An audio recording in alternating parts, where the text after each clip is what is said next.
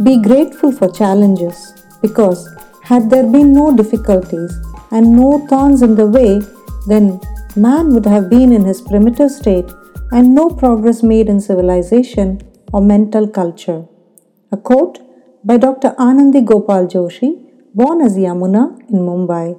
She was the first Indian woman to study Western medicine in the United States.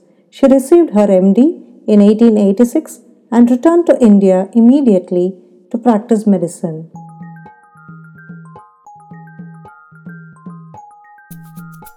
Hello, my name is Malati, and this is my show titled The Impressive Empress, where we talk to women leaders, women who have had a humble beginning and have forged their way to leadership, a position to which they have been elevated thanks to their selfless efforts at making a positive difference to the world.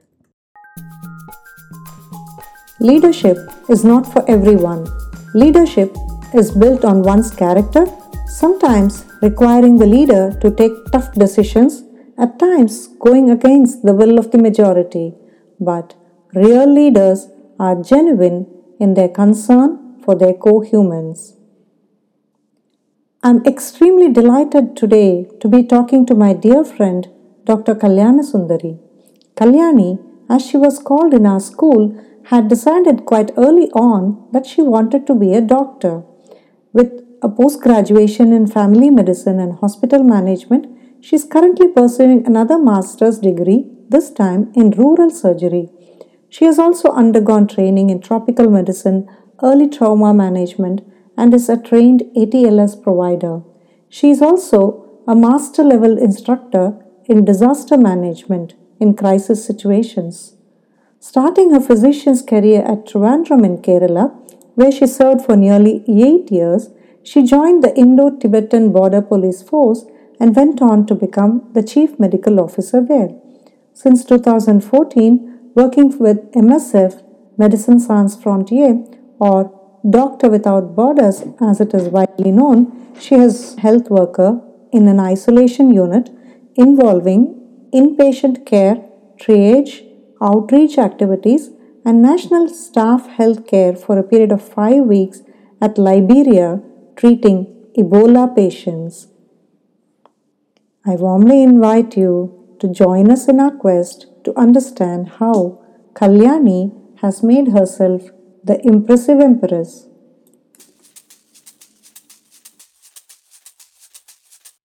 So, hi Kalyani, good to see you, good to connect with you after a very, very long time.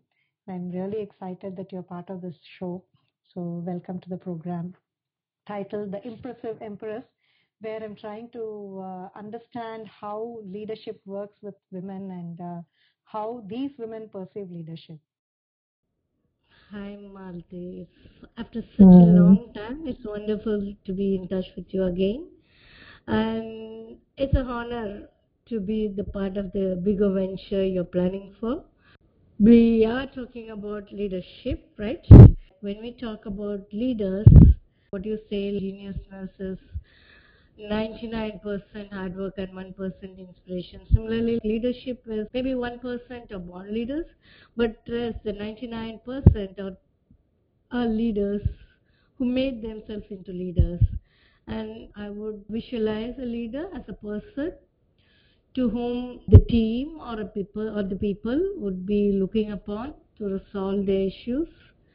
Probably the person has to be a good team worker. The person should have the mindset to accept the responsibilities, would be willing to walk the extra mile, and to say that a leader is a person who who is capable of sharing the praises, but shouldering the errors on himself. This is my perception. Then this is what I feel. And your your uh, question about female leaders, and I was quite surprised why you had made mention that female part of it be it male or female, leader is a leader, right? And are women not always the leaders? Is the question. It's not about a large number of people. I come from a place where every mother would be a would be a leader to me naturally. When she runs Mhm. it, she will not she will not take the credit for it.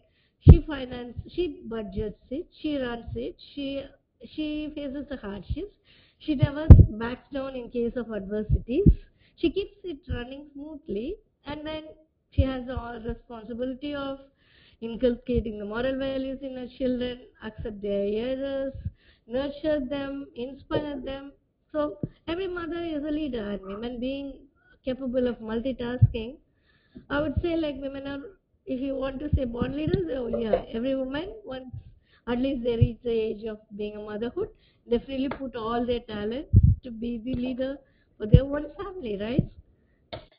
So I think you have uh, uh, explained that really beautifully. It is very true, but not every mother actually takes credit for that. Yeah. So why this question of women leaders is more important for me to understand is that I live in a place where this is really being focused. And coming from India, we kind of tend to treat these equally, at least in the urban part of the world, uh, urban part of India. But uh, I find that this is not the case globally. So just wanted to understand how it is different for different countries or different cultures. From my experience, I would say I was in a field where men were the dominant part when I was in my paramilitary forces, but still there even mm, it was always that you are treated for what you are worth. It's never about the gender. I was definitely the uh, best outgoing cadet uh, of our training batch, which was not a big one, but it was six, four men and two women, and uh, we had to do everything at par with them, be it for uh, other things. But then I was always judged what is my capability and what is uh, what is it I'm worth for, or how do I fare in a particular thing. Not because it was there was never a leniency that just because a woman I should be given more leniency or the other way. So I never found that that was a barrier. And personally, I would feel like when I and in my job, which I am now with the Medicine Sans Frontiers as well, I feel that we are valued for what we are and not just because we belong to one particular gender. Uh, maybe in the initial stages, being I mean, it would take some time to establish yourself. But if you are very clear cut about what you see yourself in or where you would like to be in a few years of time and work towards it, I think nothing can stop you whether you're male or female. It doesn't matter. I think it applies universally for everyone. I would say in a current world, there's not much. Yeah, there is a lot of hue and cry about like, okay, women should be empowered with like what you say. I meet people every time. Uh, I mean, whenever I am, and I'm quite surprised. Like there are unsung heroes or heroines everywhere in the world who just put on the mantle in a traditionally uh, male-dominated field or something, just because the only thing they had to do. Like there was no other option for them. Don't go blaring about like, okay, I'm doing this or that, but they silently keep doing. Like for example, I read an article two weeks back that there were two young women who in a remote part of India in in Uttar Pradesh were running a haircut salon, cutting hair for men. Understand in India it can be uh, like unisex uh, salonist or hairstylist, but it's not the other way around. I was like surprised, and they said like initially they had to dress up like men because once their dad fell sick, they had to keep it going for finances, and then gradually people started accepting them. And I always find women drivers. I find uh, women mechanics in the small, you know, the small uh, shops, not the bigger ones. The one man show for repairing bikes and stuff like that. All independently running it, and uh, well, there are people who do uh, a different kind of job just because for them it was a way to do it, not because they wanted to show that the world that they're capable of doing it is because it's a way of life for them. There will be always everywhere in the world people silently doing a job but not taking credit for it. But then like what you said whether they would be given the amount of focus or whether they are actually inspiring and motivating others uh, they're not being given the exposure right? But uh, maybe you could tell me a little bit more about your experience in Iraq or uh, Mosul or Yemen or your Ebola treatment for the African continent in Liberia. So, could you talk about what inspired you or what drove you to this kind of a career path? I think first I will have to uh, be grateful that I've got a family, being quite supportive in doing the unusual things which I would do without giving a second thought. Like fortunate in that way. Second thing, uh, they just taught me the basic values of what is right and wrong, and they give me uh, so much of liberty to choose what I wanted to do. Probably didn't appreciate it when I was growing up, but then standing at this point in my life, I understand that how much it must have been and uh, causing them anxiety and how they had still encouraged me to do what I wanted to do. I mean, I'm a person like I just do things and then or tell them like, okay, I'm going to do this. Probably they have faith in me that I would do things rightly and not deviate. That was one big thing. yeah, the unconditional support. But of course, it was a lot of sacrifice. There's always a cost to it. Huh? The duties which, as a daughter, I wouldn't be able to do at times was always taken up by my siblings. I have learned to appreciate it. Initially, I was in my own balloon, but then as I, I still am growing up in certain aspects. Appreciate that what people are trying to do for me and try to reciprocate. But then you remember, like I was crazy about reading everything I could get about it, and I, I think I came across something, and it did change my perspective. Like never ever compare yourself because when you're comparing, you're limiting your potential. So that was one lesson which I picked up quite Mhm. early, and then the the exposure we were given compared to these days with the books and with the environment we were growing up it made a tremendous difference uh, in what I decided to do with my life. So, like at one point of time, talking that I wanted to be an astronaut, and then still when I realized that I'm not good enough in maths and physics, change it slightly. Yeah, yeah, I would be a doc- doctor, but I still would like to go to the moon. And there was a particular event when I saw one of my relative actually like asking a doctor I have to ask you to pause. I can't I can't imagine when was Kalyani not good in maths and physics. I have to really think about it. doing doing something which you enjoy and think just because you have to get a good grades are totally different things. I saw my uncle asking the doctor for a few months of life so that he could do his duties as a father.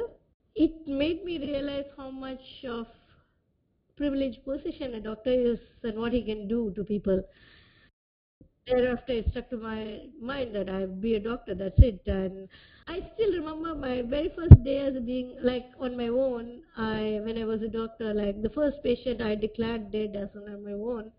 I was very not sure. I was like scared stiff. Patient gets up again and walks, people are going to kill me. You grow up and then somewhere along the way I did realize that uh, doctors are not saving lives. Doctors are there as tools to if if a patient is destined to live, the doctor is there with the right equipment, right state of mind, and the patient lives. We don't blame the Almighty God. It was a realization which made me look back about many things in life. You're grounded to the fact that you're always having the death around the corner and you never take everything for granted. That was hmm. one. And then when I decided to join the Indo-Tibetan border police, I was like, well, somebody is there at the Tibet border. Why not me? So how can I do it? And so it's basically like somebody is there. If they don't take me, somebody is going to be there. So why don't I try? It was marvelous. It was a wonderful experience. I had a lot of mentors there who helped me to be the person who I am. Especially, I had one uh, DIG who, who retired as an IG, Dr. D.K. Sharma, who was quite well read, who was like who was my uh, person who was leading our training as, at the top level. And uh, yeah, I'm quite Mhm. thankful to him, like the way he gave the perspective of how to be a female among female officer among all the odds. Like he never discouraged uh, about anything. Always were fantastic opportunities to realize my full potential. When I came, finally decided to join MSF, it was like a total changeover for me from from a from a very hierarchical lifestyle to one where is a totally civil lifestyle where you are valued as a person because you have a capability to hold that position, not because you're a doctor or whatever. So I, it made me realize what is humbleness. Me realize saying sorry is not a bad thing. You wouldn't believe me if I say that it the most difficult part of me was to say sorry to people. I would work as hard as possible so that I don't need to say sorry to anyone. I remember my school days where I was so egoistic and I was so like thinking that uh, that is uh, self-respect. I realized that it doesn't matter whether I'm right or wrong. Even if if me saying sorry to someone would help the person in front of me a little bit to feel better, it it was it serves a purpose. Why should I be always right or wrong? There's nothing like box like to say this is right or this is wrong. To someone, from their perspective, this is wrong. To me, it was right. So that sort of maturity is what I gained from working in a multicultural environment. To be assertive, but not to be like argumentative. These are things which I gradually learned when quite after a lot of uh, things in life. I mean, life teaches you it all from from MSF. So uh, they're the same like and now my colleagues keep asking me why do you want to do pg at this stage? Why why post graduation now? Why did you want to do surgery now? Yeah i always wanted to be a surgeon. I never joined anything else because i wanted only surgery. But i also realized that i had not worked hard enough to get into the wanted so when I got it, I decided okay, rural surgery was a good option. So people ask me like, mm, okay, don't you think it's a bit difficult at this?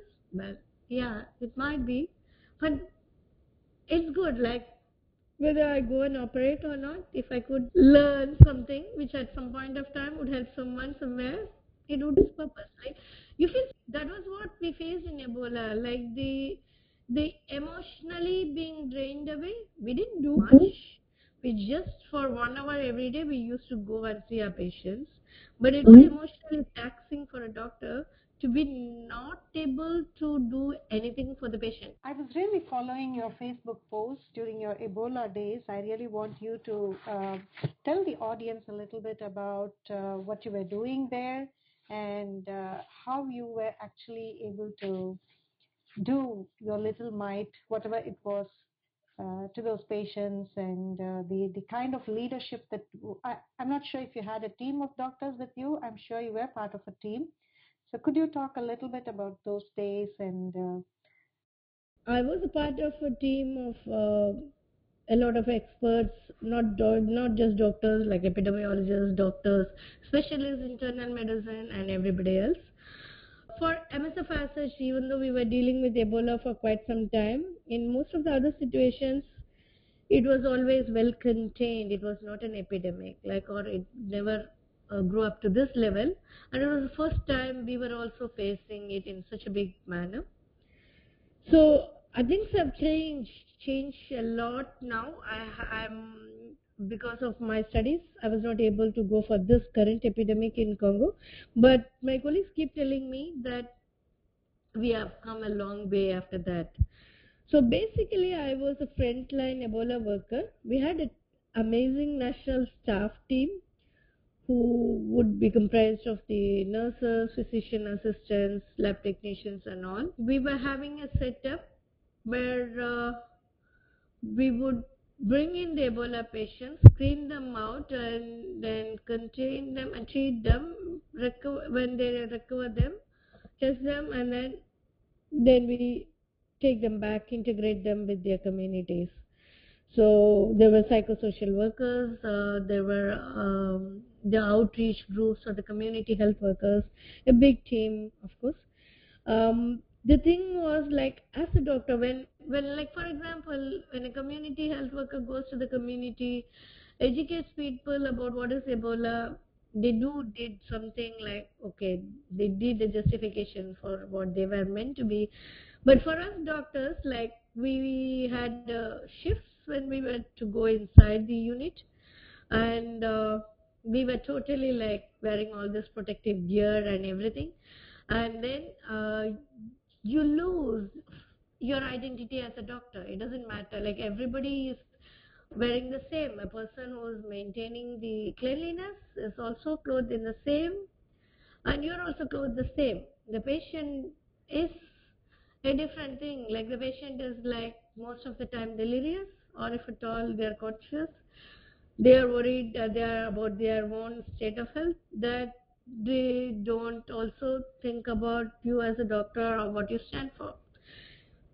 I realized like stripped of whatever we carry as a doctor, as a person, the way we approach the patients, the way we interact with the patients, the way we examine them. This is all a whole series of exercises which will inspire the confidence of the patient and allows you to treat and in the end you also derive tremendous satisfaction. Stripped of all this, just as a person, how can you help a patient? It's a big question. Most often you fail in it because the patient doesn't realize you, the patient doesn't recognize you, you're not able to execute your clinical skills or come to a definite diagnosis. Everything is a question mark. And then at the end of the day, you go in the morning and then next day morning when we come for the duty, we are all looking at the board who made it in the night or who didn't make it. So that was an exp- that is an emotionally uh, uh, draining experience. Uh, now it's not the, the setup is a bit different where you can constantly monitor them. We have brought in a lot of electronic gadgets so you can keep track of that and all that. But that was definitely a different uh, time. And um, then I then I was like, what I have associated myself as a doctor was with the stethoscope. And when you're not even able to use a stethoscope, it seemed pointless once in my early days of my practice, like uh, when I was doing private practice in Trivandrum, I had one of my uh, patients. She was an elderly lady who had come with an ulcer and had got admitted. So when we were doing, when I was doing the rounds, and I just uh, inspected her wound and gave the instructions for the day. And when I was about to leave, she caught hold of my sari and said, "Doctor, you did not examine me." I said, No, I did examine you. She said, You didn't put your stethoscope on me. We we have a lot of gadgets. Like, okay, we don't need nowadays doctors don't do it. The nurses or the people outside will do it. You you just need to interact with the patient. And it's getting more and more complex. Like you don't even need to. a Patient comes with already the diagnosis by Googling and you just need to explain to them. So it's, it's Google is taking away your job.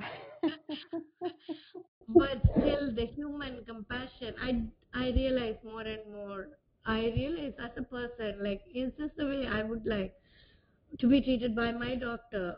Is this the way if would i feel happy if my doctor doesn't interact with me if my doctor doesn't actively listen to me? So and that was like for me like when, when with this mindset when i went to that ebola it was like a little bit like questioning like what am i doing here? Am i really doing what i set out to achieve here? Fine. But it's a teamwork. We all had our slots we cannot go every time even if i was interested in one patient i cannot go again. I had my strict protocols to follow. Uh, but still i think uh, as a team we did, we did a good job there. Um, Mhm. but then uh, I think the most happiest moment for me in that was like uh, when one of the patients, like when I went the next day, he asked me like, "Why didn't you come in the morning? I was expecting you in the morning." And I said like, "How did you recognize me?" He said like by your voice, and I'm like, "Yeah, that is great." wow. so this just the, the happiness I felt when a patient says that he could identify you just because he spent two more minutes with him by talking to him. That was the only thing we could offer to them or feed them or explain to them. And that was good. Huh? That makes you feel really Leading. good. Uh, Leading I- with compassion has its uh, has its positivity, definitely. that is something now I make it a point like I might have thousands of things on my mind. Uh, I may have a patient who's struggling for life and I might be sitting in the OPD, but it is no justification to say that I was preoccupied so I couldn't give you the time you deserve. That is the wrong concept.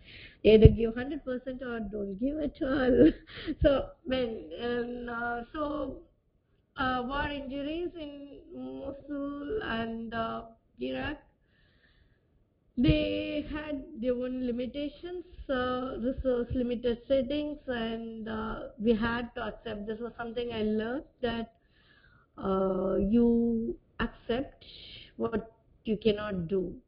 Okay, you can try your best, and then you just have to accept that every patient you're not going to be able to bring them back to where they belong. So Yeah. that is something like yeah, because I've heard one of my national doctors like when I was pushing him really hard because he was the one who had to do it because of certain um protocols that I wanted uh, a IV line on a burns patient. We couldn't get the line, so I wanted him to do a procedure to put the IV line in. And he said, like, I'm pretty busy. I'm do, going to do a cesarean section. And I'm like, you know about a burns child. You need to start it right now, now, now. And he didn't reply me. But later, after a few hours, he came and told me, like, look, you come from a different part of the world and I come from a different part of the world. This child is having almost 50 per, more than 50% burns. What do you want to do by putting an IV line in the middle of nowhere? And what do you think you're going to offer this child? You might prolong the agony, nothing else. And I was like, how can you talk like this as a doctor? You, our job is to just save people, try to do our level best. He said, like, sometimes it is just trying to be like that. He was, of course, what he meant was true. Like, he said, like, if God willing, the child will survive, it will survive. Why are you pushing me hard to put the IV line? And I did realize, like, what he was saying is in a way true because we were in a very uh, primitive setup. This child with 50% burns might survive for a day, then we'll go for the burns complications, sepsis, shock. We didn't have anything except for a few antibiotics. And I was like, uh, yeah, what I, and then he was saying, like, by God's grace, the child recovers through all this, what about the contractions? Who's going to rehabilitate the child? And I'm like, I didn't have an answer. like, so yeah, you learn. You learn all the way. People teach you. Like, it's only that you have to have an open mind to actually understand what people are trying to tell you in a very polite way or in between the lines. But then people teach you a lot of things. And it's amazing to learn from people, no? Yeah, all walks of life, everywhere, when you meet people. It's very nice and interesting. I'm sorry, I've been talking and talking. Yeah, no, it's it's uh, it's it's a very uh, um I should say I'm really lucky to be to learn this firsthand from you because in IT, you know, I work in the IT sector and uh, we are, we're always told of this uh, VUCA scenario, which is the volatile, uncertain, complex, and ambiguous scenario. And imagine to to hear what you have gone through and uh, it, it fulfills all of these conditions and a lot more. Today we add a couple of more D's to this, like disruptive and diverse, and you have done it all. So uh, I, I gather that you know leadership uh, uh, along the journey it's a it's a continuous learning process that one has to go through, and uh, uh, as a doctor, the patient and the life of the patient is more dear to you, and that is what keeps you going. Yeah. Yeah, so that is what somebody, when we were talking about, like with some people, we were inter- interacting in uh, one of the projects, like they were like for a photo shoot, and then we had malnourished kids, and we were treating them, and we we tried to recover as much as possible, but you still happen to lose one or two of the kids. And the day we were shooting, uh, having a photo shoot, one of our patients died, and uh, of course, all the staff were a little bit morally upset and all that. And uh, they were saying, "How do you guys keep going when you when you feel that all your efforts have been in vain?" And I was telling them there is no time to even grieve about your loss because there is somebody else who is already in the line demanding for your attention. So most of the places where we work in MSF, this is a fact of life. Uh, we as human beings, we take the emotional uh, toll of it. We we suffer because we sometimes, in spite of our best in- intentions, we lose patience. And then there are always sometimes patients who would really were smart kids and all, and you really wanted this child to recover and everything, and you lose them, and then is there a time to think about it? Because you're already in demand like you are already looking at another one who's much more worse or who needs much more better care and then you keep going. That is what you, that is what keeps you going. Like there's no point no time to reflect and think and grieve. Like you just go along with the flow because there's much more many things to be done. And and then when you take a break and you come back home, it's a strange phenomenon once I finish working and come back after a project. And even if somebody at home tells me, hey, I've got a headache, I'm like looking at them, oh, yeah, you're having a headache, I'll just keep quiet. You come across as a machine then. No, you give so much in your projects, and then when you come back, you're totally off it, and then you're like, hmm, okay, fine, okay, this means they're telling you that they want something, okay, fine, or it takes some time for for it to enter into your consciousness that you're being looked upon as a doctor yeah. So it's it's an emotional drain. I mean, for us uh, managing, you know, for us uh, in the corporate world, uh, moving from one project to another and handling these multiple emotions of life and uh, that itself is emotionally draining. So, uh, for someone who's working at MSF and uh, these kinds of uh, uh, destructive and volatile environments, what do you do, or what kind, what is the kind of training that one goes through? Uh, it's not only emotionally draining, but it's also addicting. We call them as hardcore MSF people who cannot stop them, who are like Addicting. In the sense you understand that human beings always have this need to be needed. I remember in my first few years of my practice, I couldn't stop myself. I had to see patients every day. If I don't see patients, then it's as if you didn't do anything for the day. It was like hardly I would have uh, maybe at the max seven days break, or otherwise Mhm. I had to constantly see patients. It was something which you had to do. Otherwise, you Mm. don't feel. When when you come to MSF, it's something like you want to come, you want to keep on going to such projects where you want to keep on doing things for that that you can't even appreciate what is normal and what is abnormal. I I remember the first time when we when you finish a malnourished project and when you come back to a, a European airport and when you see the kids, you are like, wow, this this kid is healthy. like, you've seen, you've seen so much of malnourished children. So it takes Yeah. time for you to get adjusted to the normal world back again. So our Mhm. organization normally we have when we are going to the project as well as when we come out back from the project, we always have a, a psychosocial uh, counseling. They uh, help us to talk about what we found good and they try to let us know at what point we are or whether we are burnt out because everybody in MSF always uh, are told never to get burnt out, then you are no longer useful to the organization anymore. So this is something we to keep doing. Yeah, it helps. Yeah.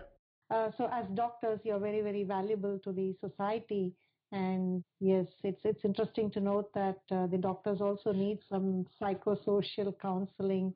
I think it's very important uh, to keep your sanity intact. Like one of the the mentor who I was talking about, he used to tell me that uh, I should. Uh, I used to ask him how does he find time among his busy schedule to give for his family.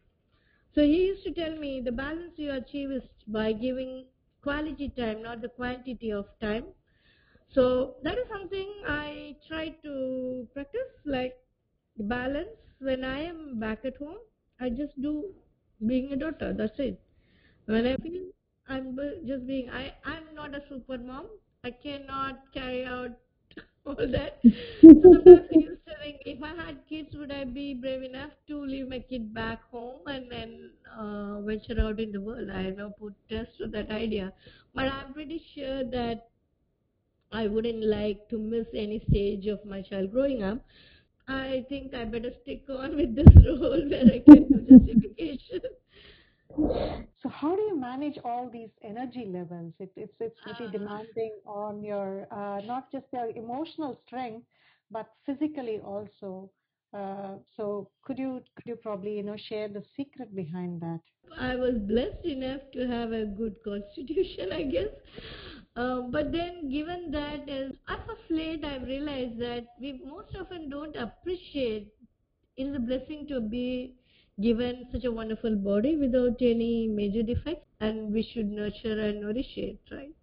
Sometimes, uh, due to various circumstances, we forget about it.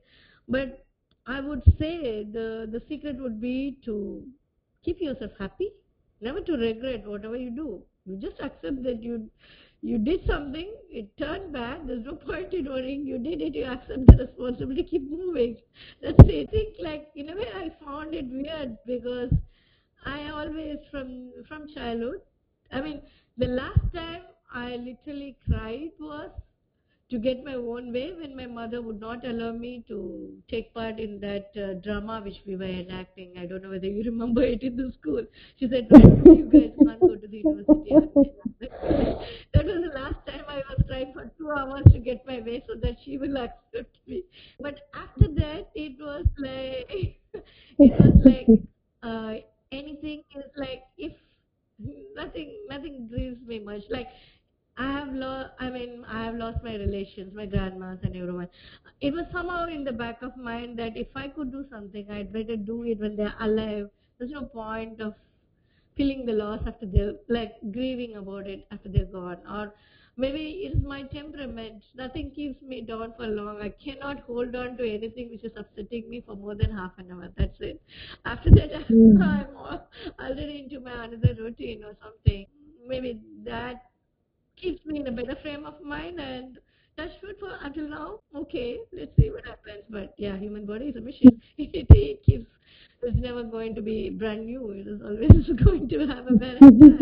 Well, you you filled your life with so many good things that uh, anything bad doesn't have so much time. I would say you were probably too busy doing good to others, and that's, that's what I see. See, whenever you feel bad or sad about anything, is uh, to look upon people who are much more underprivileged than us and just ask ourselves, why are we cribbing about something which is which doesn't make sense? Holding on to something and worrying about it is never going to solve it. So, uh, as human beings, all of us would have our ups and downs, but it's the point of like to keep moving ahead that is what is important. Like to be held on by what doesn't work is neither going to help you not going to help your family or not going to help the society which we are living in. I i think is is the most practical things. Like we are not programmed to hold on to grief as human beings. We hmm. would like if we want we can overcome it we could we should that that is the whole purpose of life too. And wiser every day? And how to hmm. become wise? Until you have ups and downs you're not going to become wise that's it. It's a very interesting point that you brought up. So I was just going to ask you, have you found your purpose in life, and are you are you driving yourself towards the that final destination or the final goal in your life? well i wouldn't say that i have anything fixed in the mind anything about whatever feels whatever i enjoy doing that is that is what i would do is whatever i enjoy doing i would do it if I don't enjoy doing something, I will never do it, however the push may be. I never mm-hmm. fix goals where I don't enjoy doing it. Then it's time to move on. It has always been that when I do, I give 100% and I enjoy what I do. And if there is a point when I start questioning why I'm doing this, or does it make sense to me, or is it relevant to me anymore, I don't do it and I look what makes me much more uh, work to do or something like that. And I think. Uh, um, that, that would be the end point like of course i have slowly like at this point of life i'm like thinking what do i want to do how long I, can i keep up this level uh, do i Mm. slow down well Mm. tell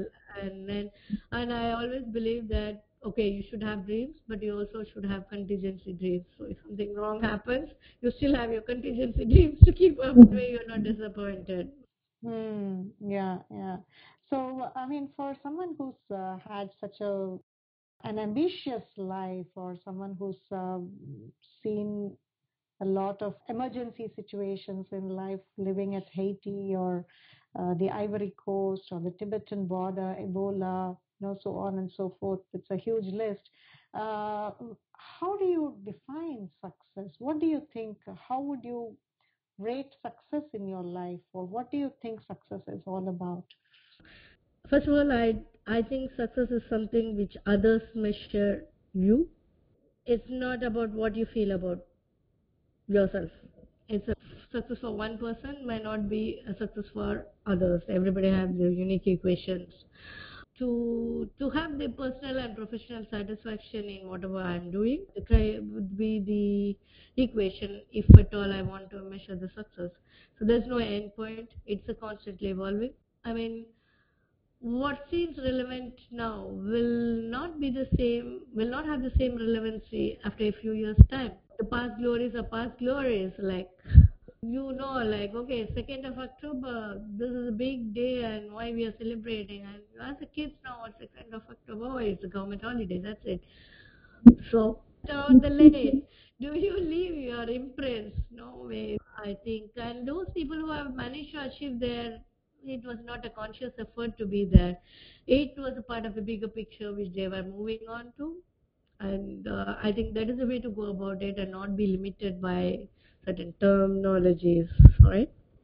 Yeah, I think you live each day to its fullest, Yeah. and that's success for you. yeah. My famous, yeah, my, the, the, the thing I like best is to keep saying tomorrow is another day. That's very nice. Uh, and what is your advice for a young doctor, let's say, who's about to start on the first assignment?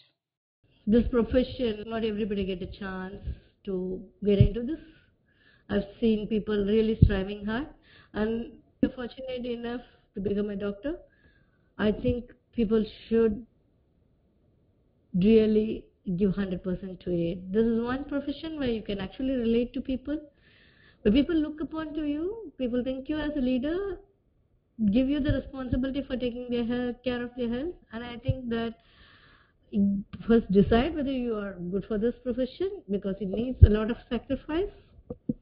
And then if you really think then you give what you can give to the patients. That is that is the right of every patient. The the respect we get in the society is just because what we contribute selflessly towards them and i think that uh, the compassion uh, to envisage ourselves in their place.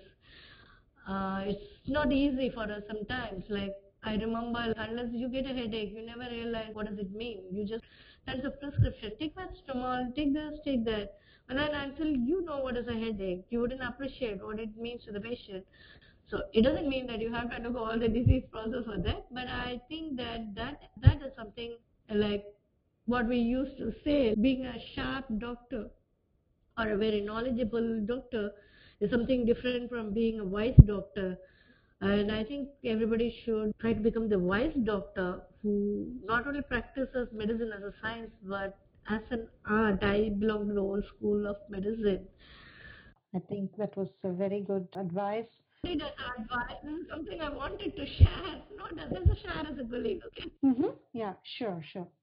Yeah, I think there's a lot that one can learn from you and uh, suggestions, maybe we could say. and a very inspiring life of a li- inspiring journey of a doctor, I should say. And I'm very, very proud to have been, uh, you know, in touch with you over the years thanks to the technology and really feel honored to be your friend. You are always my friend. Friends are forever friends, okay? Thank you so much. And uh, yes, it was wonderful talking to you. I think we have a lot of valuable points to uh, take home. And I wish you good luck for your future. I think the world needs more doctors like you. Thank you so much, Kalyani, for being with us today. Thank you. Human beings have the need to be needed. My dear friend Kalyani, who is at times even ready to lose her identity as a doctor just to be there for her patients, was quick to realize that doctors don't play the role of the Almighty God. Thank you, Dr. Kalyani, for being there, inspiring many a medical team, paramilitary units, and patients do better and helping the people in need.